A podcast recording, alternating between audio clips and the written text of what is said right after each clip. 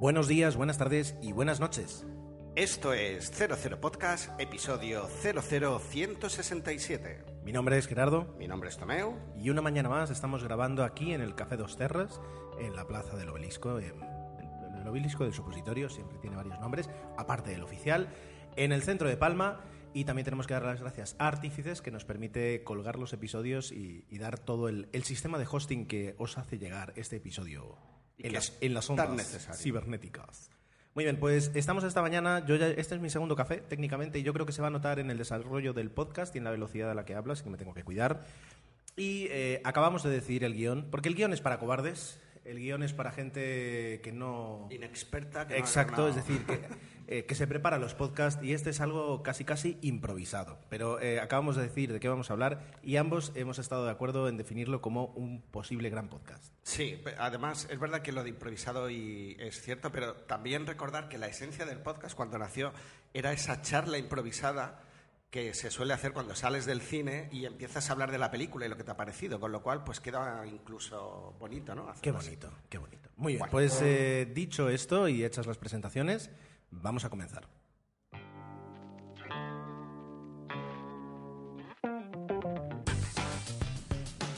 Tomeu acaba de pronunciar hace unos segundos que tiene las cuatro pelis enfocadas. Así que Tomeu, empecemos con las tuyas. Eh, primera película. Pues por hacer eh, la continuación a la broma del enfoque, eh, he visto Rec 2, que como Ajá. ya sabéis es una saga, porque ya se estrenó hace muy poquito la cuarta entrega. La en el cuarta cine, entrega. Y yo tenía esa pequeña deuda, vi la primera parte, la verdad es que me impactó bastante con zombies y una mezcla interesante, que no quiero espolear porque es verdad que no solo es de zombies la película, que, que la verdad me gustó mucho, pero me dio bastante miedo y, y me ha costado ver la segunda parte. La he visto, Aún no voy a opinar de la tercera y cuarta porque no las he visto, pero mm, creo, creo que a lo mejor no están a la altura por lo que he leído de las dos primeras, pero debo reconocer que la primera es una digna sucesora de, de la primera. Y continúa exactamente donde acaba la, anterior, con lo cual hay una escena al final de la primera que prácticamente se retoma en la segunda parte, como eh, podríamos decir que estamos viendo una película un poco más larga, porque ad- además son cortitas que duran, no llega a la hora y media, y la verdad es que está al mismo nivel. eh,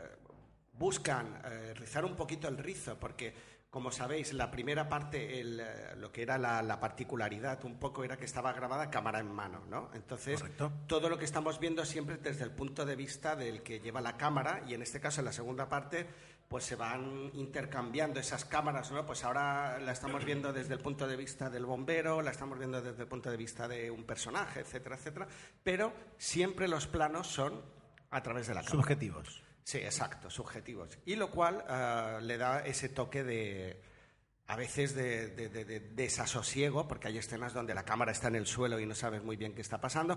Y esa eh, atmósfera, esa angustia está bastante lograda. Al final conoces un poquito más la historia de por qué está sucediendo todo lo que está sucediendo y eh, como aquí hablamos poquito de cine de terror, hay que reconocer que esta realmente eh, estuvo bastante bien, ¿no? Yo la, la- verdad es que lo pasé mal y tuve que girar la cara en algún momento. Y tenemos eh, a Manuela Velasco, que, que repite, aparece en la historia. No sé si ya aparecerá en la tercera, pero sí que en lo que ha sido la promoción de la cuarta también ha estado presente. ¿no? Eh, yo creo que es un, una- un- personaje. eh, pocas veces tenemos ¿no? Eh, personajes femeninos españoles que estén dentro de una saga y tal. Pues mira, aquí tenemos a la primera actriz que no, la pondremos a la altura de nuestra querida Sigourney Weaver porque obviamente está años luz, pero bueno, ¿no? poder decir que tenemos una saga que se ha exportado y que está bastante bien. ¿no? Bien. Eh, yo que no he visto las dos primeras y sí me tragué casi sin querer la tercera, eh, que ahora está... ¿Qué me dice? Sí, se llama Rec 3 Génesis. Entonces no sé si es... Claro, al no haber visto las otras dos, creo que se podría situar tal vez delante. Eh, sí, sí, es, eh, es anterior. una precuela. Un poco, como dice el nombre, es el génesis, El génesis de todo este ¿Cómo tema. hemos llegado aquí, no? Eh, sobre Rec 3, claro, me da la sensación, de la- lo que tú decías, que no son tan buenas. Eh, tal vez las dos primeras lo que tienen es mucha claustrofobia en ese aspecto, puede ser. Y Rec 3 eh, es, Es- más abierta. ¿Está grabada también de forma subjetiva o alterna? No, que yo recuerde no, no es, no es completamente subjetiva, hay, hay escenas normales. Entonces Vale. ya es un poquito más normal, se desarrolla en, un, en una finca, digamos, eh, para realizar bodas. Sí, es una boda, En una además, boda, sí, entonces sí. es más grande los espacios, pero recuerdo que, que, eh, es, es una película de miedo y es una película de, de más que de miedo, de sustos, ¿no? Eh, eh, sin complejos y muy bien realizada. Eh, con, con- como tiene que suceder, con momentos muy divertidos, ¿no? absurdos, eh, y con, con una protagonista que es Leticia Dolera, que resuelve muy bien el papel que tiene, de, de novia a la que le han, le han estropeado la boda a unos, unos, no sé si son zombies infectados, no lo sé. Así que ahí está. Pero bueno, en la IMDB veo que solo le dan un 5,1. Bueno, Por si a alguien le sirve. Yo a mí me parece un ejercicio sanísimo de cine español que, que se exporta y con bastante, yo creo que con bastante éxito. Muy bien. ¿Qué más? Bueno, aprovechando lo de la cámara subjetiva, es que me viene, me viene al pelo, porque, bueno, la última que he visto, que fue ayer mismo, ayer, que fue un gran día, ¿no? Porque entre que era Black Friday y se estrenó el, el nuevo tráiler de Star Wars, que luego yo comentaremos, pues eh, también, luego os comentaré, conocí a Pepe Mediavilla, que es la voz de Morgan Freeman, pues ya para completar la jornada pude ver Open Windows, ¿no? Otra película que está grabada desde planos subjetivos, eh, también película exportada, cine español, Nacho Gabilondo, pero protagonizada por Elia Wood, Sasha Gray, Neil Maskell, con lo cual eh, hay un buen elenco de actores y, y, bueno, cine patrio otra vez y, y es una historia pues que tiene ese toque de originalidad, no que estén grabando en, en este caso En cámara en, en vídeo, pero son ah, o cámaras, bueno, un portátil, una videocámara de un móvil, Sí. ah, cámaras de tal, y Deja- van jugando con esas Form- imágenes. Formatos alternativos, ¿no? Me parece bien la descripción. A ver, eh, de Open Windows ¿la has visto? No, no, lo he visto. Eh, leí información, porque quieras o no, Nacho Vigalondo, eh, Nacho Vigalondo por una parte, Sasha Grey por otra, eh, ¿cómo es? Eh, Elijah Wood, quiero decir, llama mucho la atención. ¿Elijah Wood es? Sí, sí. llama mucho Sí. la atención. El tema es, eh, cuando ves el tráiler te da una sensación de ser una película barata, es decir, una película eh, facilonga y aburrida, es decir, te da la sensación de que es una película mala, muy mala, que a mí me quitó todas las ganas de verla. La pregunta es, ¿es así? Vale, comparto plenamente lo que dices. Yo cuando vi el tráiler no me atrajo nada, eh, porque ya tenía la sensación que el rollo subjetivo pues ya no lo, ya nos lo habían enseñado, como Rec, evidentemente, o, o- la precursora de todo esto que fue la, bruja de Blair en su momento, pero la película al final es entretenida, te mantiene en vilo eh, y tiene giros, llamémoslos inesperados, ¿vale? Con, lo cual hay un juego. Yo cuando he escuchado entrevistas de Nacho Vigalondo, pues un poco le dijeron, digo, te vamos a dejar cierta libertad para, para hacer la película que tú, que tú quieras, el guion es suyo y vamos a ver qué sale. Entonces ha hecho Open Windows, con lo cual como, como ejercicio de un director que le han dejado hacer algo me parece muy válida y la película no es tan mala como pueda esperar, pero es verdad que es floja. Yo no, no la consideraría un peliculón, pero Vale. la vi, me gustó, está entretenida y, y poco más. Y es verdad que también es, fácil, es facilona el- lo que es el argumento, pero bueno, luego se enrevesa un poquito hacia el final. Entonces yo sí que, sí que la recomendaría, pero con, con matices. Vale, muy bien. Eh, tenemos que dar la bienvenida ahora mismo que se incorpora eh, como, como público, eh, alejado de los micros, no sé si estratégicamente. Sí, ar- arroba barralet, muy buenos días. Buenos días. Ahí le, ahí le al fondo. En este auditorio que nos ofrece el Café Dos Terras. Eh, vale, pues ahora me toca a mí. Ya que no me das pie, me lo doy yo. Bueno, estabas haciendo representación de Barralet y pues sí, ahora te, do- te cedo la palabra y querías empezar a lo grande, me has dicho. Voy a, voy a contar una historia. Es decir, yo, yo nací en 19... ¿Cómo es? Eh, como dicen en el Luthier, yo, yo nací, yo nací en el África, por eso mi voz es... Ah, no me acuerdo ahora la frase. Por eso, da igual. La cuestión, yo nací en 1981, lo cual hizo que con siete añitos más o menos pudiera disfrutar de eh, la etapa del 1, 2, 3 de Mayra Gómez Kemp. ¿De acuerdo? Vale. Sí, sí, nos acordamos todos un momento ahí, el inicio de Silvia Bascal, eh, el formato tradicional, porque luego ya llegó Jordi Tarradellas, que también lo llegué a, disfrutar, y luego ya hubo la última fase Estadellas. de... del- ¿Estadellas? Jordi Estadellas, Esta- sí. sí, Tarradellas creo que es el de las pizzas. Sí. Eh, y luego ya llegó eh, la, la última etapa. Bueno, pues en, en- en esas etapas, tanto de, de Mayra Gómez Kemp como de Jordi Estarellas, eh, me acuerdo que siempre... Bueno, yo, cuando- yo- perdona que te pero yo incluso vi a Kiko Legar el original, ¿eh? Ya lo- y, y me acuerdo en familia Soy, soy consciente de ello. que los vie- no sé si eran los viernes, era el día fantástico porque era un- lo mejor que se hacía en ese momento en la tele. Soy consciente. Entonces, eh, yo me acuerdo que cuando empezaba, el 1, 2, 3 siempre te decían, te hacía un avance de todo lo que iba a suceder, de quién traen. Y siempre traían a un artista internacional eh, potente, porque era lo típico.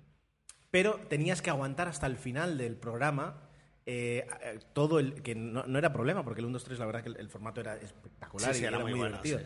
Pero claro, tenías que aguantarte hasta las 12, la- no me acuerdo a qué hora terminaba, yo me acuerdo que muchas veces no lo veía porque me dormía, era un niño pequeño y me dormía.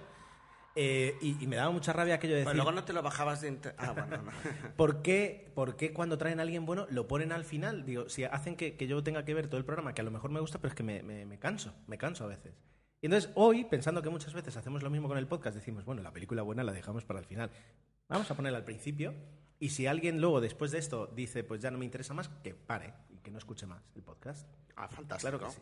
Bueno, em, viernes de estreno fui a ver Los Juegos del Hambre sin Sajo, parte 1. Porque ahora las películas tienen nombre y dos apellidos. Es decir, saga, película y te vamos a robar un poquito más el año que viene. ¿no? Entonces, Yo, yo un, yo un- sí, yo un apellido... Los Juegos del Hambre sin Sajo eh, o, o Asenjo, como pa- para Tomeo es, es una variante que, que hizo especialmente para, para su empresa. Para parte mí, 1, ¿vale? Em, rápidamente y por hacer un poquito de, de memoria, película protagonizada, por supuesto, por Jennifer Lawrence, eh, a la que le acompañan Josh Hutcherson, Liam Hemsworth, Woody Harrelson, Donald Sutherland, el difunto Philip Seymour, Ho- Seymour Hoffman. Se agrega eh, Julianne Moore a esta película, eh, sigue apareciendo Elizabeth Banks en ese personaje tan, tan bueno que tiene. También está Stanley Tucci, que tiene un, persona- un personaje muy divertido. Y, eh, y se añade también un- uno de los, una, actriz presente en lo- Juego de Tronos. Entonces pasamos de Juego de Tronos a los Juegos del Hambre. Que ahora os voy a decir el nombre porque no me... Ah, eh, no, no me acuerdo. Ahora os lo diré. A no ser que tú la sepas. Me parece que se llama Natalie Dormer. Natalie Dormer. Ex- exacto, exacto. Haciendo un papel también muy interesante. Bien, pues eh, tenemos la tercera película de la saga. Una película que es bastante fiel al libro, no porque lo haya leído, sino porque fui al cine con una persona que sí los ha leído y dio su, su aprobación. Dijo que salvo dos cosas, pues que sigue siendo fiel al libro, o sea que hasta ahí bien. Ah, y que tal vez es la más diferente de las otras dos. No sé si habéis visto las otras dos de los Juegos del Hambre. Sí, sí, sí. sí.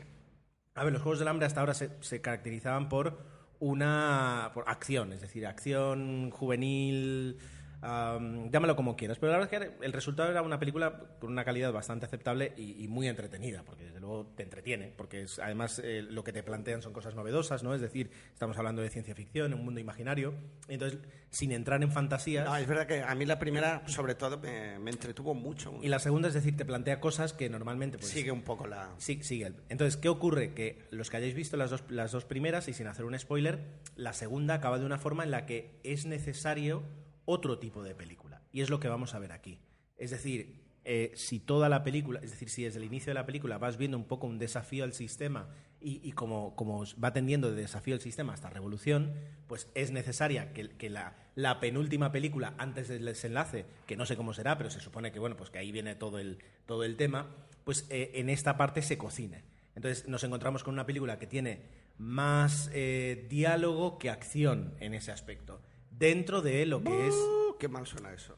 Sé que suena mal, eh, pero es decir, no digo que sea Karen, no digo que sea- sea- se haya transformado en una película de Woody Allen, quiero decir, lo que quiero decir es que no hay una acción de campo como podíamos ver en las otras dos, sin embargo ves otras cosas. eh, y es neces- Y además, si te, te han gustado las dos primeras y quieres que te guste la última, tienes que entender que no se puede, o sea, que esto no es los mercenarios, que es acción y acción y, y luego acción y acción.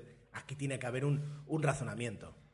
¿Sí? Sí. Sí. Está- está- quiero decir, estamos No, no, sí, lo, yo lo que pasa es que no comparto para nada, y ya lo dijimos, el separarlo en dos películas. Entonces me Bueno. parece... Además, estaba viendo la fecha de estreno de la siguiente... Dentro de un año. Dentro de un año, lo cual es, es una salvajada. O sea, me parece porque además... Cuando yo vi la segunda parte, tenía muy, muy lejos la primera y tuve que leer un poco otra vez todo el argumento. En la Wikipedia te suelen poner Que toda la historia para acordarte. Imagínate ahora si encima es tan de diálogo, dentro de un año ni nos acordaremos. Quememos los estudios de Hollywood por intentar hacerse ricos a nuestra costa. Estoy de Qué acuerdo. vergüenza, qué Estoy de vergüenza. acuerdo. Incluso veo, por la primera vez que lo veo en la IMDB, cambian el estilo de la página de la IMDB para hacer- adaptarse a los Juegos del Hambre. La tienen ahí con, un fondo negro que nunca lo había visto eh, a, ot- a otra película hacer este tipo de publicidad. La película, siendo diferente a las otras dos, está muy bien, eh, como siempre en ese aspecto. Todo, eh, tiene un plantel brutal. eh, además, es la última película de Phil- Philip Seymour Hoffman, que aparecerá en la próxima, porque se grabaron las dos. Entiendo que se grabaron las dos de golpe. Entiendo que sí, sí. Entonces aparecerá en la próxima, pero eh, pues, la última película, la última grabación, la última, el último proyecto de Philip Seymour Hoffman, que viendo la calidad del actor tal vez podía haber intentado hacer algo, ¿sabes? Más Truman Capote, algo así más personal, ¿no? De Savages, algo así, pero bueno, Juegos del Hambre.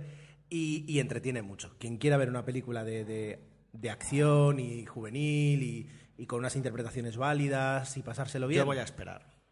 Pues mira, espera. Esperaré Sí, sí, al año que viene, cuando se acerque la otra, veré esta en DVD y luego veré la segunda, pero tengo clarísimo.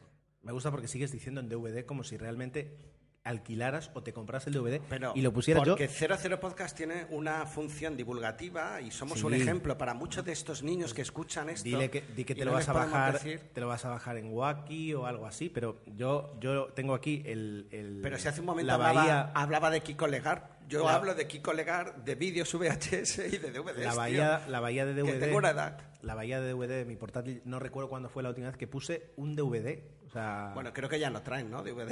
ahora ya no lo traen, es que es que no tiene sentido, es un formato que En el iPad no puedo meterlos, que es una, una. Sí, bueno, sí, lo, bueno luego te, te- te explico cómo. Bueno, em, pues hasta aquí los Juegos del Hambre. Bueno, bien, igualmente lo que me, lo que fuera bromas de todo, yo me gustaría decir dos cosas. Una que me gusta, que, que te haya gustado, quiero decir que hay chicha, que es una peli interesante, lo cual está bien, a pesar de que supongo que no creo que sea un spoiler, debe tener, lo digo por deducción, un final abrupto, ¿no? Como diciendo, bueno, aquí os dejamos y el año que viene más. Deduzco.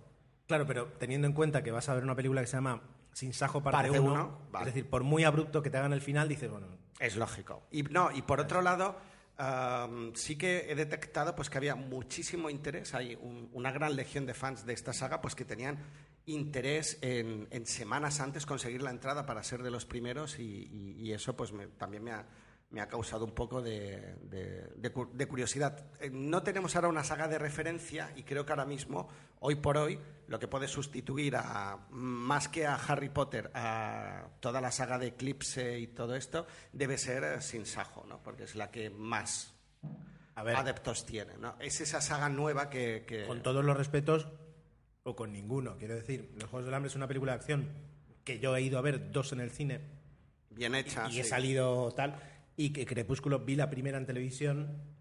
y- y- Ya, pero eso es nuestra opinión. Nuestra opinión, pero es verdad que, ha- Pero que- ha traído avalanchas de... Te diría que incluso más crepús- crepúsculo que esta, pero eso ya también es una Bueno, opinión pero quiero decir que, que no puedes comparar una película de acción como es Los Juegos del Hambre con un rollo de romancil dentro de un mundo No, pero de yo fantasía. hablo de sagas deseadas que la gente está esperando, a eso me refería, ¿no? Todo el mundo quería ver Hombre, el final de Crepúsculo, que también nos Si hablas de sagas esperadas, partes. después de hablar de esta película tenemos que hablar de los trailers y uno de ellos, eso sí que es una saga esperada. Eh, reconócemelo. Sí, sí, por supuesto. pero Inca la rodilla ahí. Yo no esperaba el final de Crepúsculo y sí que espero el final de Star Wars, sí. O el, o el inicio de, de Star Wars. Bueno, pues... No eh, puedo esperar a hablar del tráiler, o todavía no podemos. No, porque tengo que hablar de Ay, es verdad, 2. una segunda película, sí. Muy bien. Segunda película, que esta la vi ya hace un, un par de semanillas buenas. eh, A ti te gustó mucho la primera. A mí me gustó mucho Kikas, es decir, película totalmente fresca, eh, eh, autorreferente, quiero decir, autograciosa, eh, me encantó. Es decir, una película eh, dura, porque, porque al principio dices, ah, bueno, esto va de, de chavalillo. No, no, no. Iba a hacer un spoiler que no lo puedo hacer, pero tiene momentos muy bestias. Sí, muy sí, sí, bestias. es verdad. A ver, viene de un cómic, el cómic tiene que ser más incluso bestia que, que lo que es la película, pero me gustó muchísimo. Entonces tenía, tenía curiosidad por ver la segunda parte para ver qué, qué habían conseguido.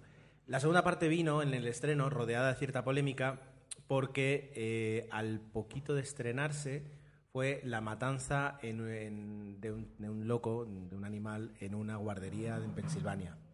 Y eso provocó que Jim Carrey, que estaba haciendo la promoción de la película, decidiera abandonar el proyecto y decir que, que había sido una barbaridad para participar en una película tan violenta. Ahí se le fue un poquito la castaña, quiero decir, como si Jim Carrey nunca hubiera hecho ninguna película violenta, o se hubiera peleado con tiburones en Ace Ventura y mañana muriera un tiburón eh, tal y dijera Bueno, que... bueno, bueno, no, no compares, pero... No, pero quiero decir que, que- que si un actor de repente tiene que decir, no, mira, es que hice un papel, bueno, si me hubieras hecho de asesino de niños, pues te diría sí. Pero eh, aquí justamente va, hace un papel de, de- de justiciero, de justiciero, de vengador. Bueno, Kikas 2 lo que intenta es eh, continuar, no donde dejó la primera, sino un poco después, un- en, en- en la realidad de cada uno de los personajes, y, y inicia una nueva aventura. Por decirlo de alguna forma, donde los buenos siguen siendo buenos, donde los malos siguen siendo malos, llevados a un nivel un poquito más extremo. Aparecen muchos nuevos personajes, lo cual eso es una parte positiva. Claro, ya no te vuelven a sorprender, ya no es tan divertido, No es tan fresca. no es tan fresca y además eh, buscan otra historia. Aquí ya no es el descubrimiento de una persona y de lo que puede ser, sino un poquito los conflictos personales que tienen entre ellos y, y, eh, las relaciones que pueda haber entre ellos. Entonces, en ese aspecto sí que baja un poquito la, la- la diversión de la película y no, estás no es tan fresca. Aún así, eh, el argumento es lo suficiente como para entretenerte, siempre que te haya gustado la primera, siempre que, que digas, bueno, estoy viendo Kikas 2 y me estoy tragando esto porque me gustó la primera y, y, por tanto veo la segunda. Creo que está por debajo de la primera en ese aspecto. Eh, Chloe Grace Moretz, eh, es espectacular esta niña, es decir, es, eh, tiene, tiene, tiene muchísimo para dar. Es verdad. Y luego eh, estuvimos viendo el, el personaje que hace de Kikas, eh, ahora me acuerdo, eh, Aaron Taylor Johnson, eh, que si luego lo- tú lo ves en la vida real jamás lo conocerías, porque además es un tío que tiene treinta y pico de años, si no voy mal, eh, casado, con hijos, actor de teatro, y de repente lo ves en el personaje de... Bueno, no, no, no tiene 30 años, tiene 24. Eso te iba a decir, digo, porque o, o le han hecho un lifting o... Tiene 24. Pero bueno, si, si lo ves en otras películas, eh, jamás dirías que es el de Kikas 2. Jamás. Es decir, por el look, por todo. Eh, aparecen, ya digo, nuevos actores, entre ellos eh, Jim Carrey, eh, Claudia Lee eh, y algunos más así. Ninguno, ahora que recuerde, Lindsay Fonseca vuelve a repetir, aunque tiene un papelito... Bueno, Nicolas Cage, supongo. Va, va por, bueno, va por ahí. Entonces, eh, yo lo que, lo que puedo decir de Kikas 2 es que es una película entretenida, que tiene una trama mm, interesante, pero ya está. O sea, no, no, no hay más. ¿eh? No, no es tan recomendable como la primera. Me dejó un poquito un sabor de decir, bueno, no han arriesgado, han continuado. También entiendo que muchas veces heredas del cómic y no puedes eh, sacarte las cosas de la manga ni, ni, ni ser tan infiel como por si quisieran hacer una tercera. Eso es Kikas 2. Bueno, he dicho Nicolas Cage y ahora me he quedado así. Digo, ¿sale o no sale? Yo no voy a decir nada. Vale, Ya está. Perfecto. Bueno, Descubridlo em, vosotros. Claro, no, no. Supongo que lo dices porque habré hecho algún spoiler o algo, pero bueno, mejor no decir nada. Si, Bien. si respondo, sería un spoiler. Correcto. Como no respondo, pues Bien, ahí bien, queda, bien, bien. ¿Vale? Muy bien, pues eh, salvada esta papeleta, vamos a hablar del tráiler que quiere hablar Tomeu. Así que venga, musiquita.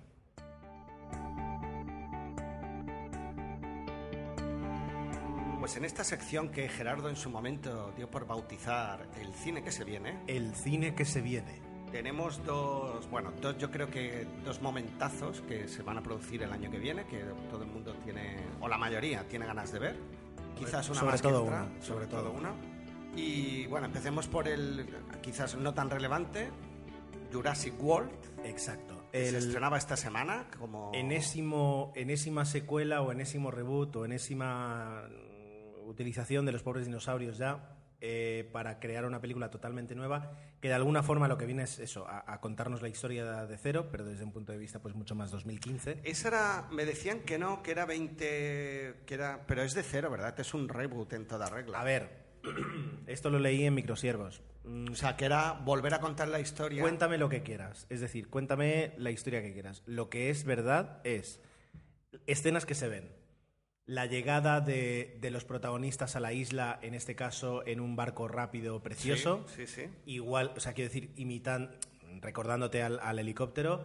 Y eh, la entrada a través de un tren increíble con el que se ven que se abren las puertas. Llámalo como quieras, es decir, la historia, además que de todas formas la historia de Jurassic Park siempre ha sido la misma. Vamos a ver unas criaturas y de repente se el descontrola el trasfondo. sistema y tenemos que huir de ellas. Vull dir, eh, no hay más. O sea, puedes hacer segundas partes, tercera... A ver, si es verdad que, que los World, etcétera, etcétera, ya entraban en un punto donde la cosa estaba muy mal y había que intentar sobrevivir, etcétera, etcétera. Pero, pero si lo llamas Jurassic World, dices que no, que no es una, un reboot, pero estás contando la misma historia, eh, yo lo llamo reboot. Es decir, no... ¿no? Sí, sí, a mí me lo parece además. Igualmente, comparto totalmente, pero como el tema de los dinosaurios a mí me encanta, pues dije, mira, otra oportunidad de, de ir al cine, y sí, iré al cine a verla, de, de disfrutar de, de los Es una película que se ve ¿eh? No más. muy, muy bonita de ver en, en una pantalla grande, con un sonido adecuado. Eh, aparece además Steven Spielberg como eje- productor ejecutivo, por supuesto. Si va a haber pasta, pues ¿por qué no llevarse un poco? Entonces, eh, ¿por qué no? ¿Por qué no? Quiero decir, hemos ido a ver bazofias muchísimo peores al cine, ¿por qué no, no íbamos a ver Jurassic World? Bueno, Y luego la otra, que salió ayer. salió ayer en estreno en prácticamente primicia mundial, todo el mundo... Es curioso, pero bueno, dentro del círculo de amigos que nos gusta el cine, pues comentábamos, ¿a qué hora sale? ¿Ya la has visto? No sé Todo, qué. todo Twitter fue un clamor ayer. Sí, sí, sí. ¿Qué os pareció? Y aquí creo que Barralet también creo Acércale que... tu micro que tiene más cable que el mío. Un segundito. Cuidado el iPad. Cuidado la... Ay. Bueno, pues. Ac- acerca- ac- acércate, sin, sin miedo al micro. Vale. Pues bueno, como dice Gerardo, de repente apareció en el TL de mi Twitter, le di al play y bueno, lo primero eh, me asusté con la primera escena, ¡pum! Sí. Me llevé- bueno, pero bueno, eh, bueno, en general me gustó el tráiler porque claro, te hace tener ganas de verla ya. Y lo peor de todo fue cuando salió, diciembre de 2015. Entonces me acordé de George Lucas y de toda su familia. Y dije, pues la va a ver otro que yo me sé. Bueno, queda, queda un año. Eso, eso es lo, lo que más duele, que queda un año todavía para verla. El tráiler, Totalmente. ya digo, la, la opinión generaliza, la opinión de todo Twitter, porque yo sigo a, a 200 y pico personas, pero ya es todo Twitter para mí, Sí. es que, eh, de hecho, la broma de, de cariño, eh, ¿qué película vamos a ver hoy? El teaser de Star Wars. Dice, pero si dura un minuto, dice, pues la ponemos 60 veces. Y ya sí... Eh, hombre, ha- había muchas ganas de ver qué estaba haciendo eh, JJ Abrams con, con Star Wars y el- el- de momento lo que hemos visto ha gustado. Eh, a mí voy a permitirme, puedo hacer un spoiler de esto, es decir, me encanta que le hayan dado unos segundos del tráiler a los Stormship Troopers. Es decir, Sí, sí, sí. Yo creo que es el personaje... Son O sea, ha molado esto de un spoiler de un tráiler. Mola que te sí.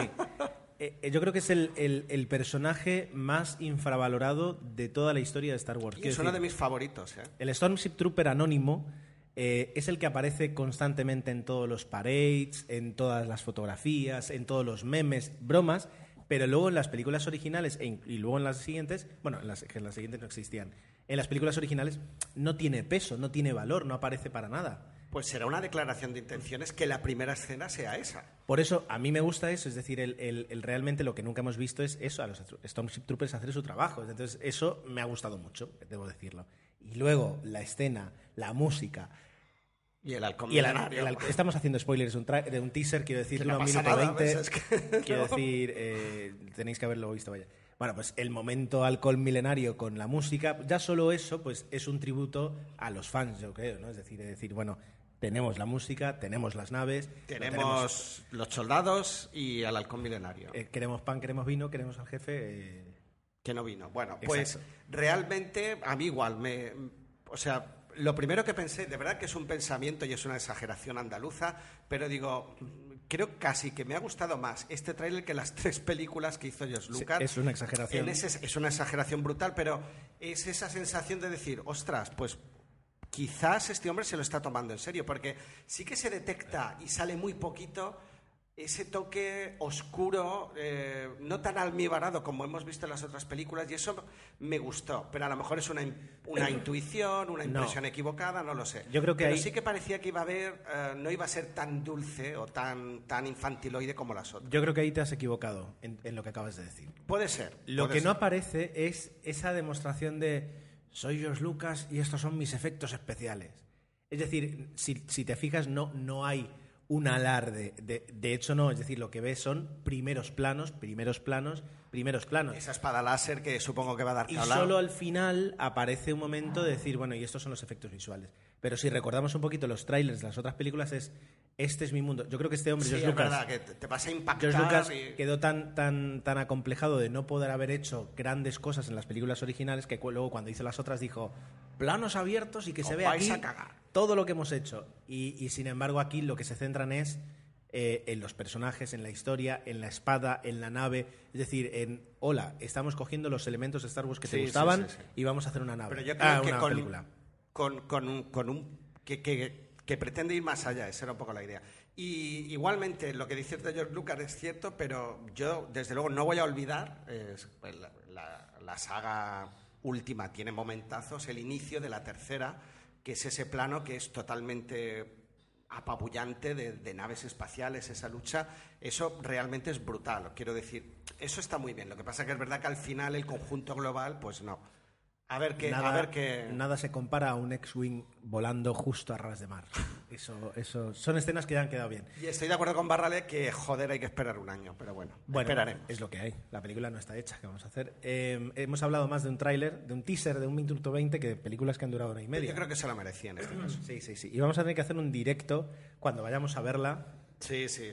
Eh, Incluso hablar con el cine que nos deje hablar mientras la vemos. No, no. Ahí ya tienes mano tú. Bueno, pues eh, pasamos de este momento tan divertido y tan ilusionante a hablar de dos personas que se han muerto.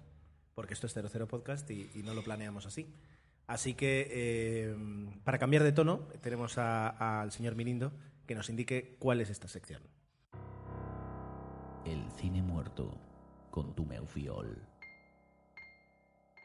En este caso nos dejaba uno de esos directores de, de la época de esa, bueno, De tu época. de- de- iba a decir, de la época de la de Hollywood no, porque donde tuvo más éxito fue en los años 60 y con grandes películas como ¿Quién teme a Virginia Woolf?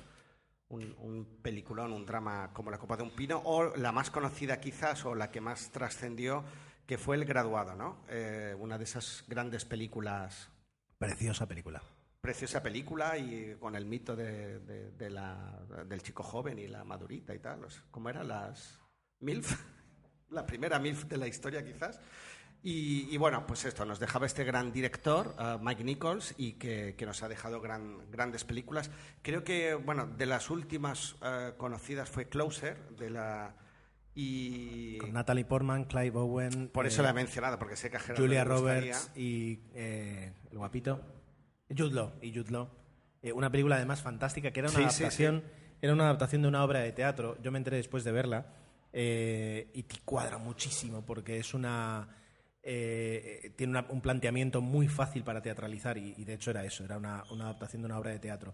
Una película que creo haber recordado, eh, hablamos en uno de los primeros Sí. podcasts Sí, sí.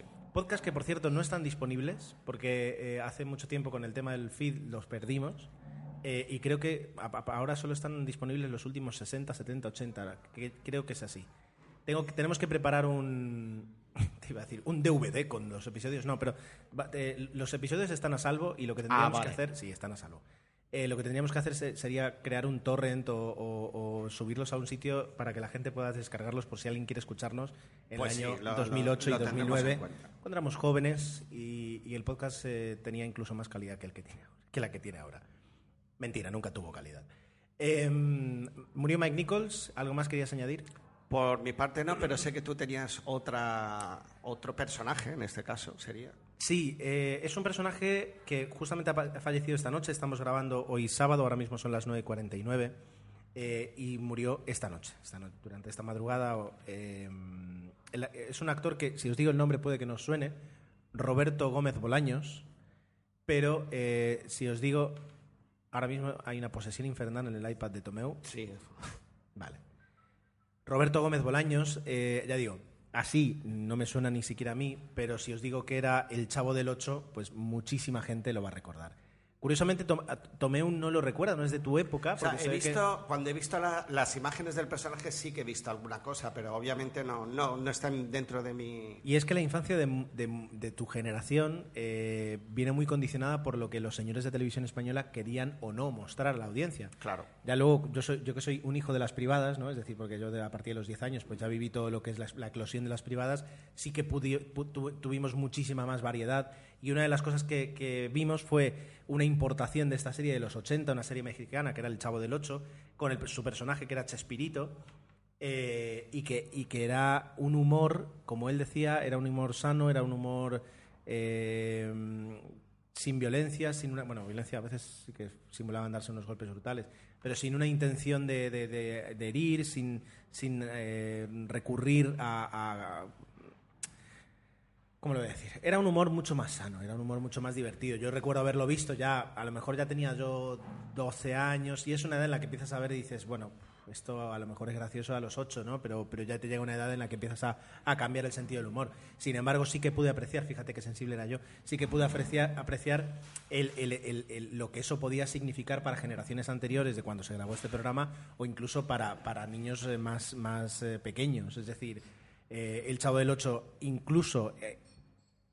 con total convencimiento lo digo, sin tener ningún dato, eh, fue el, el precursor de un personaje de Los Simpson, que es el, el actor mexicano que hace abeja. El de la abeja. Es decir, él, él es, un, es, un, es un claro precursor, porque de hecho él tenía. eh, ¿Cómo se llamaba el su, su- El Chapulín Colorado era, era su personaje, digamos, de superhéroe. eh, y era un personaje, un superhéroe pues muy, muy cutre. Y es un poco el hombre abeja, es decir, por tener tenía hasta las mismas antenas. O sea que eh, yo creo que tiene hasta ahí su homenaje. Yo creo que ahora deberían matar en Los Simpsons ese personaje ahora que, que Roberto Gómez Bolaños. Es un actor que se nos ha ido. A mí me, me- entristece porque es eso, es decir, una persona que dedica toda su vida a hacer reír a los demás y a, y a- y a criar generaciones. Bueno, México, la verdad es que eh, la- las generaciones de mexicanos que ha dejado este hombre, pues eh, eh, no sé si algún capo de la droga pues eh, veía esta serie, pero no, no le influyó mucho. Pero seguro que hay miles y miles de mexicanos felices y contentos eh, gracias a- al trabajo de este señor. Así que Bonito homenaje. en paz descanse. Am, necesitamos, eh, ya digo, hemos pasado de la alegría extrema a una profunda tristeza y necesitamos eh, alguna melodía de GarageBand para poder eh, continuar hablando de cine. ¿Te parece? Y que sí, hombre. Ah, sí, sí, sí, claro.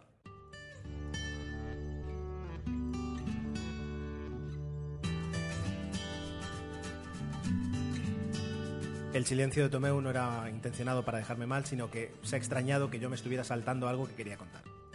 Pues sí, bueno, pero ya está. Estamos aquí eh, en el Dos Terras. Ahora es que me has dejado en blanco porque tampoco me lo esperaba.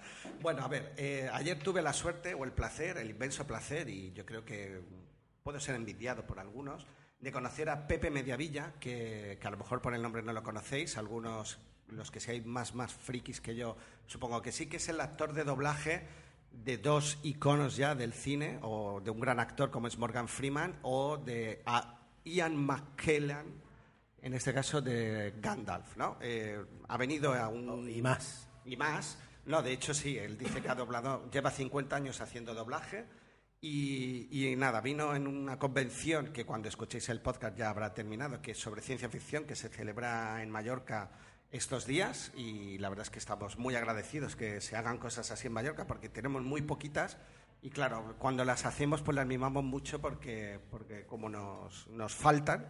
Y en este caso, pues ayer y, la charla inaugural corrió a cargo de él, tuve la oportunidad de, de conocerle, de darle la mano, de, de hablar. Y lo primero de todo es que eh, es impresionante porque obviamente estás escuchando a Morgan Freeman y, y te sientes, a mí se me pusieron los pelos de punta, ¿no? Porque eh, tiene una presencia su voz que es abrumadora. Además, nos regaló con, el, nos recitó una poesía eh, propia de cuando él era joven e iba al teatro y, y fue impactante, ¿no? La verdad es que brutal.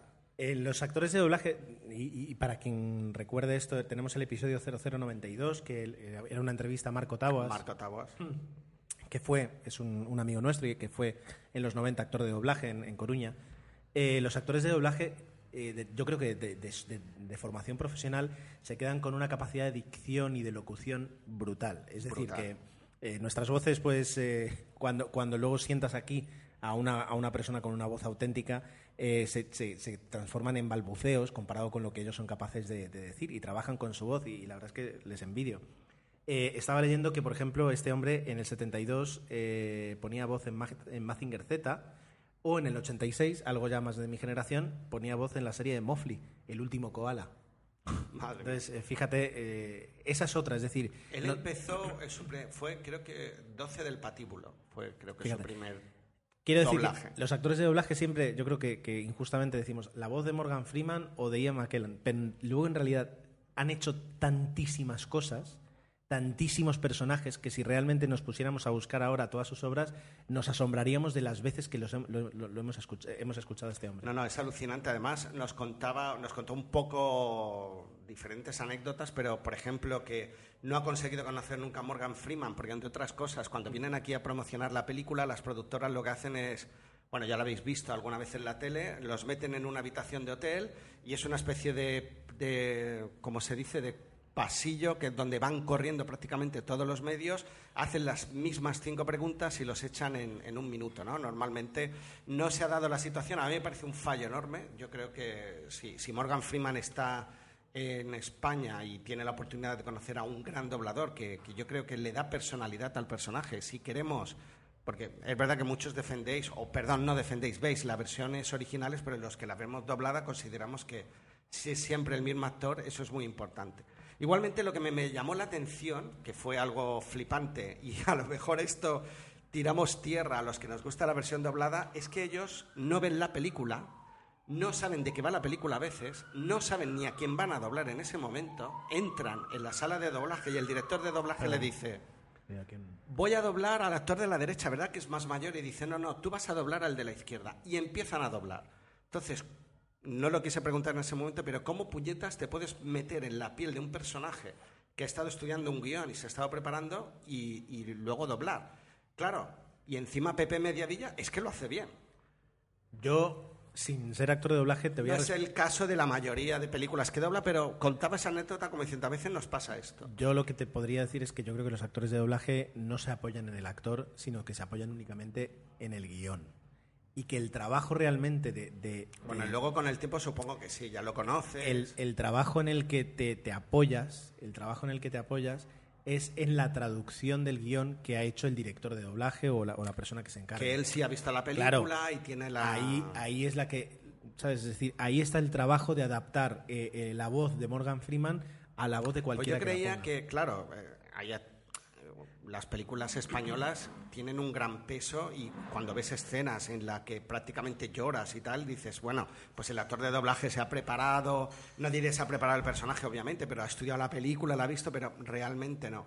Y decía que, bueno, acababa de doblar El Hobbit, que se estrena el día 16, y que le había llevado unos cinco días, en el caso de él, porque el personaje supongo que no sale tanto, y que doblar una película como El Hobbit, que dura prácticamente tres horas, suele llevar la película entera un mes y medio, lo cual está muy interesante, con jornadas, pues a veces son días cortitos y graban, ellos los llaman takes, creo, cortes, eh, graban ocho cortes, o graban 25. Entonces estuvo interesante pues, co- conocer un poquito cómo funciona el mundo del doblaje y que, y que no tiene tanto glamour a lo mejor como algunos pensábamos, pero que realmente es un- una profesión que él ama y que ha defendido a muerte toda su vida Ah, no, y que a mí me dio, bueno, un gran respeto, vamos.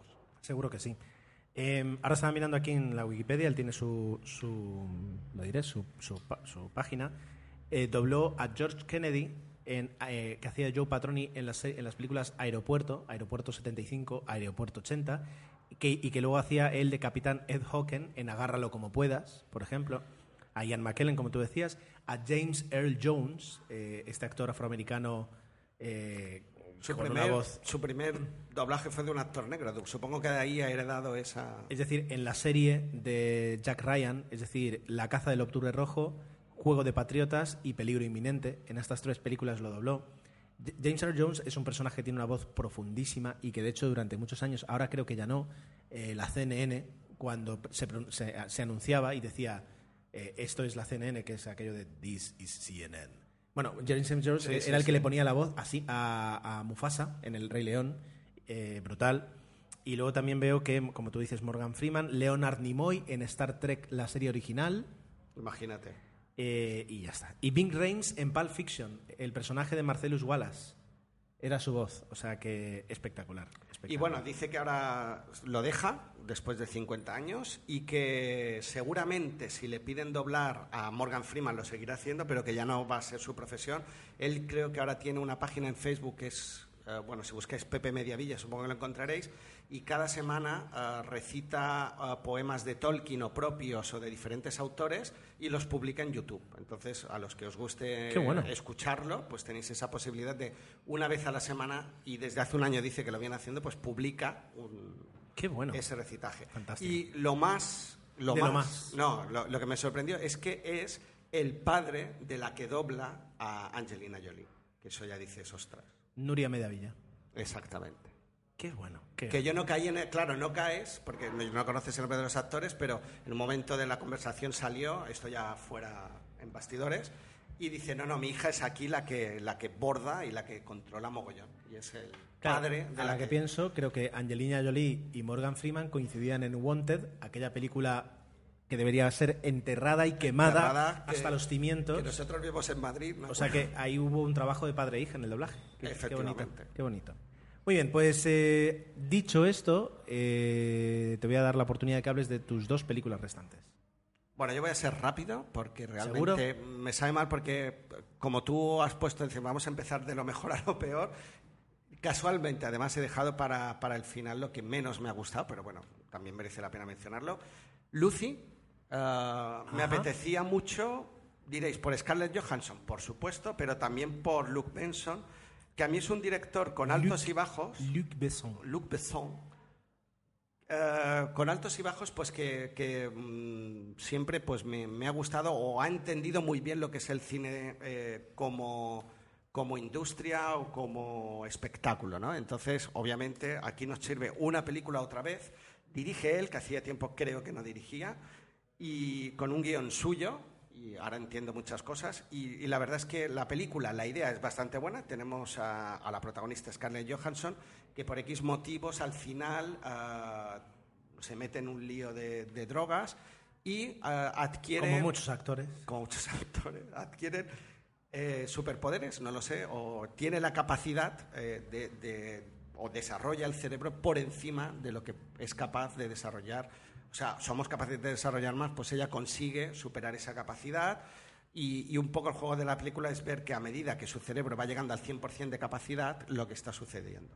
Entonces, la película en sí, eh, la premisa, si te gusta el cine de acción con ese toque de ciencia ficción, pues mira, está, está interesante. Lo que pasa es que desde mi punto de vista, y a lo mejor a algunos le habrá entusiasmado la película, se le va la olla, pero muchísimo, muchísimo, hasta un final para mí ya que es de... eh, para mí roza el ridículo como lo- la película que has mencionado anteriormente. Y, y puede decir, no, pero es un final comprensible. A mí me quedaba, me gustaba mucho la parte de acción y de cómo el personaje de alguien muy frágil se convierte en alguien, pues que tal, pero realmente, eh, me- bueno, ya el final me sonrojó bastante y hizo que la película, pues para mí perdiera cualquier credibilidad.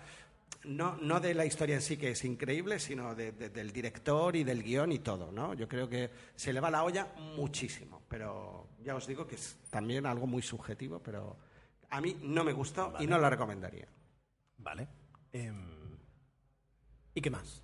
Y para acabar, si quieres ya, Gerardo, dejamos aquí una, una película simpática, es una comedia tipicona y facilona, que sí que es verdad que se deja ver para ver así un domingo en casa, un sábado por la noche, el Día de los Enamorados, si os apetece, que es un viaje de 10 metros, en la cual nos cuenta la historia de un cocinero de la India que llega a Francia y que ah, lucha por conseguir una estrella Michelin. Sería un poco así Dicho a grandes rasgos, eh, llegan a un pueblo donde hay un restaurante que ya tiene esa estrella Michelin.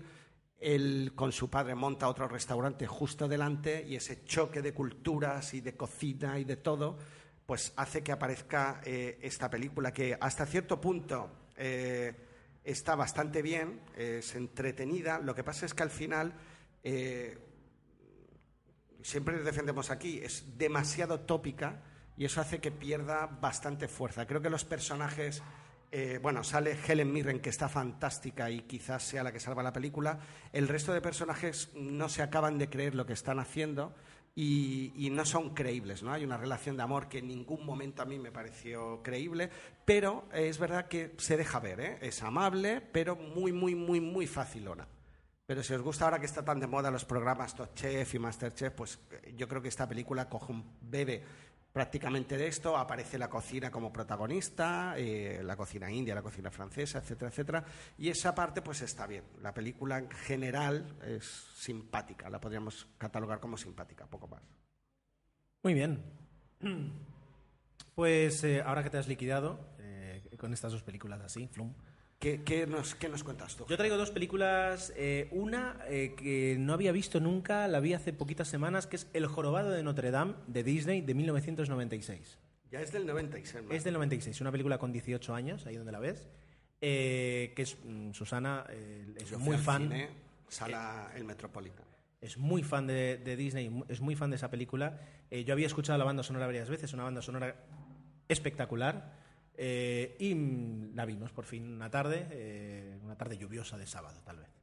Eh, me ha gustado mucho, me gustó mucho. Ahora estaba mirando que sus directores son Gary, Gary Trousdale y Kirk Wise, que es la pareja también responsable de La Bella y la Bestia.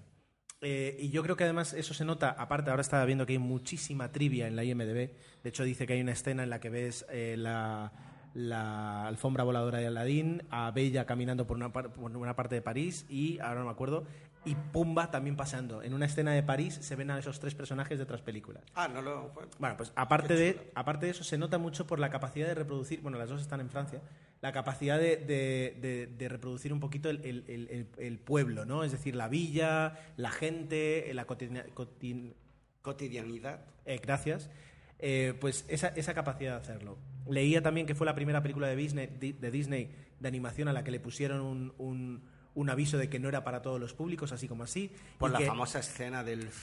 no de- digas nada y que hay una pel- y que Bueno. hay, y que hay no por si acaso Sí. y que hay una a veces hay padres que ven esto con hijos y que hay una, una canción que casi fue cortada porque es muy dura la canción y es muy a negra esta me refería, a esta me refería, sí. exacto entonces eh, no es una película al uso porque al fin y al cabo estás Pero es verdad que es infantil, eh, salvo esta escena.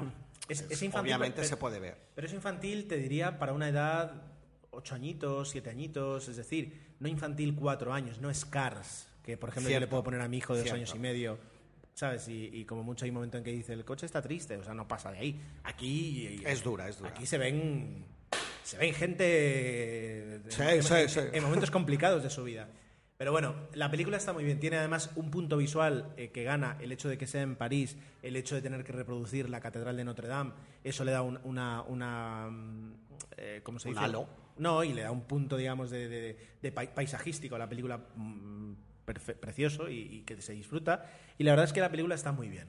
El personaje del malo con, en castellano, yo la vi en castellano, con la voz de Constantino Romero, además, es, es algo casi casi romántico que, que merece la pena ver. Y ya digo, eh, muy recomendable para aquellos que no la hayáis visto. Y si tenéis hijos, pues eso, a partir de los 6-7 años yo diría que están emocionalmente preparados para ver lo que hay ahí.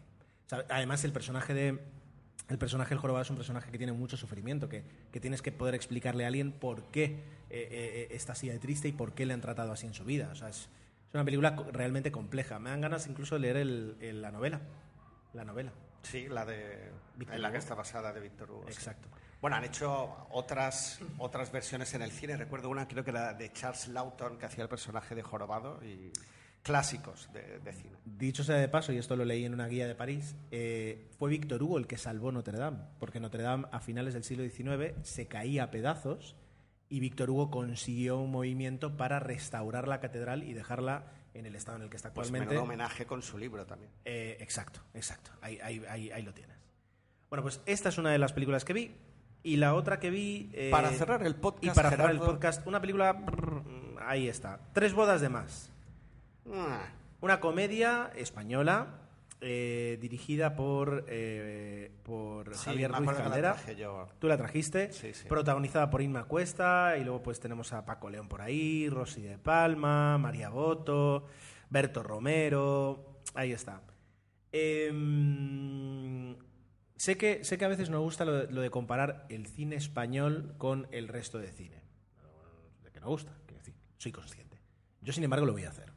Y voy a decir que, que Tres bodas de más es una película Es una comedia eh, facilona, pero que está tranquilamente a la altura de cualquier comedia facilona que pudiéramos ver en Estados americana, que nos llegara. Es decir, me cambias a Inma Cuesta por Jennifer Aniston y quiero decir, y ya está, y ya tienes una película que es una comedia típica, tópica, con, con los personajes perfectamente encasillados para cumplir su función.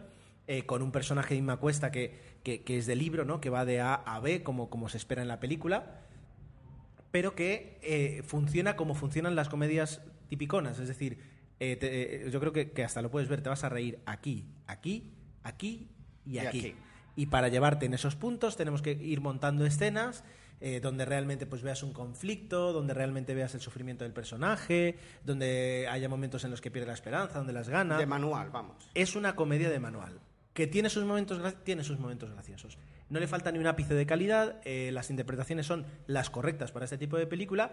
Y ya digo, es decir, me, me alegra ver una película donde, donde se tira hacia un humor tan o sea, no tan comercial, sino tan estándar, es decir, donde en ningún momento se reivindica la idiosincrasia española para eh, tirar de humor, ni, ni, o sea, nada que ver, no, no me refiero a eso con lo de ocho apellidos vascos, sino donde no se hace gracia de qué tontos somos, sino se hace gracia de, pues mira, si te ríes con Jennifer Aniston, te tendrías que reír con esta película. Si no te gustan esas comedias, tampoco te ti- tiene que emocionar esta comedia. O sea, bien, ¿la quieres ver? Pues si te gustan esas comedias, te va, te va a encantar. Está divertida. Cumple con todos, con todos los tópicos que podría cumplir cualquier comedia de Ben Stiller de las malas, en ese aspecto. Sí, a mí no me acabó de, llenar plenamente y es verdad que tiene buenos momentos, un par de gags que te ríes bastante, pero es bastante plana en ese sentido. O sea, que Sí, es lo que tú sí, dices, funcional Sí, sí, sí. y, y poco más. Y hasta aquí. Hasta aquí. Bueno, hasta aquí el podcast. Yo estoy contento porque al final hemos hablado un poquito de todo. Ha habido aquí una miscelánea de cines, Momentos- géneros y cosas que Momentos siempre. tristes, nos momentos gustan. alegres, eh, momentos de comunión incluso, para abrazarnos todos. Y nos queda un podcast otra vez de una hora, tome cuidado. No, pero es- eh, lo he hecho para dar verosimilitud a que estamos en el Café Es Dos verdad, Terros, es verdad, ¿eh? porque Es además importante. nos cierran aquí la puerta y, y aquí hoy Barret me lo puede decir. O sea, esto parece un estudio de grabación. Es que parece Tenemos que no grabamos y es verdad. que- Pero bueno, eh, esto es todo. Como siempre, eh, nos, nos remitimos a, a todas las formas en las que podéis contactar, darnos vuestra opinión, eh, tanto en nuestra página de Facebook, facebook.com barra 00podcast, nuestra cuenta de Twitter, twitter.com barra 00podcast, nuestra dirección de correo electrónico, 00podcast.gmail.com y el blog, nuestro vetusto y, eh, y romántico blog, cero- blogger. eh, blogger todavía. blogger. 00podcast.es. Eh, aparte de eso, tenéis nuestras cuentas personales por si nos queréis decir cualquier cosa relacionada con el cine o no, o simplemente criticar eh, a Tomeu, por ejemplo, que sería muy sencillo. La, mi eh, la cuenta de Tomeu es arroba Tomeu00. Y la cuenta de Gerardo es arroba ger7. Exacto. A Tomeu también lo podéis encontrar en Turismo Petit, su mm, proyecto de turismo para Familias. para familias en Mallorca. Y, a Gerardo en Tecnologistas. en el podcast de tecnología que intento hacer cada mañana cuando voy a trabajar, que es Tecnologistas, o en mi podcast de Fórmula 1, que Desde es, Boxes. eh, desde Boxes. Que, que, por me cierto, encanta el nombre, que está muy bien buscado. esto es todo de Manuel. Eh, que por cierto, que por cierto, eh, los amantes de la Fórmula 1 estamos enhorabuena porque ayer confirmaron a Carlos Sainz Jr. como piloto de Toro- Toro Rosso para el año que viene. ¿Qué me dices? Anda. y tiene, tiene tablas para ser para, para Y mantenernos Alonso al final, ¿dónde es? Eh, McLaren. McLaren. Ya lo dijo el rey. Ya lo dijo el rey. Ah, Es verdad que se le escapó el Se le rey, escapó. es verdad. Fue muy divertido. Sí. Así que eh, vamos a darle las gracias a Barralet por habernos acompañado esta mañana. Eh, ¿El tenía- rey Felipe o el rey...? el rey emérito, ¿no? El mayor, ¿no? El mayor. El viejete, claro, con razón se le escapó. Vamos a dar las gracias a Barralet por haber venido. Eh, le había prometido que le iba a traer un archivo que no le he traído, o sea que... Bueno, pero dilo que fue un conciertazo, porque eso creo Claro. que merecía la pena mencionarlo. el, el- el archivo, el archivo es la última parte, porque la otra se me borró. Yo soy así. Eh, lo increíble es que no hayamos perdido más episodios de 00 Podcast en todos estos años. Impecable en ese sentido la trayectoria de Gerardo. Todo lo demás ha sido un fracaso en mi vida. Vale, el concierto que se dio en la iglesia de Montisión en Pollensa el 8 de noviembre, eh, que se llama, ¿cómo se llama Pollywood, en un- en una clara referencia entre Pollensa y Hollywood, o Bollywood, ahí no se sabe, eh, en el que eh, Chisco pues, eh, ejercit- ejerció un- un- su arte tocando la tuba. ¿Cuánto pesa una tuba? No, ni idea. No me puedo creer que no hayas pesado la No la has pesado nunca porque tal vez sería la última vez que tocaras la tuba. No, yo lo que pasa es que muchas veces me arrepiento de tocar la tuba y digo, la próxima vez que aprenda a tocar un instrumento será el flautín. El flautín, claro. Porque Porque además, No, no, no al tocarla, sino al transportarla. Claro. Ese es el problema. yo sa- le saludé al terminar el concierto con, con un cierto apuro porque realmente la, la- en la caja donde llevaba la tuba, que la llevaba a sus espaldas, o sea, cabía él dentro. Es, es tan grande que cabía él Y dentro. tu hijo se debió meter dentro. No, no, por, por suerte no, pero... Cabía, cabía también, claro. Pero bueno, además por otra parte es verdad que hay violinistas famosos, hay pianistas famosos, pero nunca he visto un concierto de un solo de tuba. ¿Eso existe?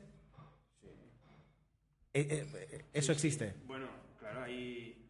No, no es que se escriban piezas para tubas solistas, pero claro, los tubas mm, hace- hacemos arreglos y tal, y, y en vez de, yo qué sé, de, de un, de un trombón o de una trompeta, pues lo cambias la partitura un poco y lo tocas con la tuba. Ahora, yo no. Bueno, claro, ahora te acabas de meter en un problema porque yo, yo quiero un día que traigas la tuba y que, y que tengamos haga una demo. alguna pieza de cine en un solo de tuba. ¿Tú te atreverías a hacer eso? No, dice que Bueno, no. o sea, lo convenceremos. Ves, Bueno, ves a buscar las reservas y, y empezamos después aquí. de este bonus track en estado puro, eh, os dejamos ya Tranquilos. con ganas de que de volver a grabar en, en breve. En breve, en dos semanitas si se puede y si no en tres. Perfecto. Adiós.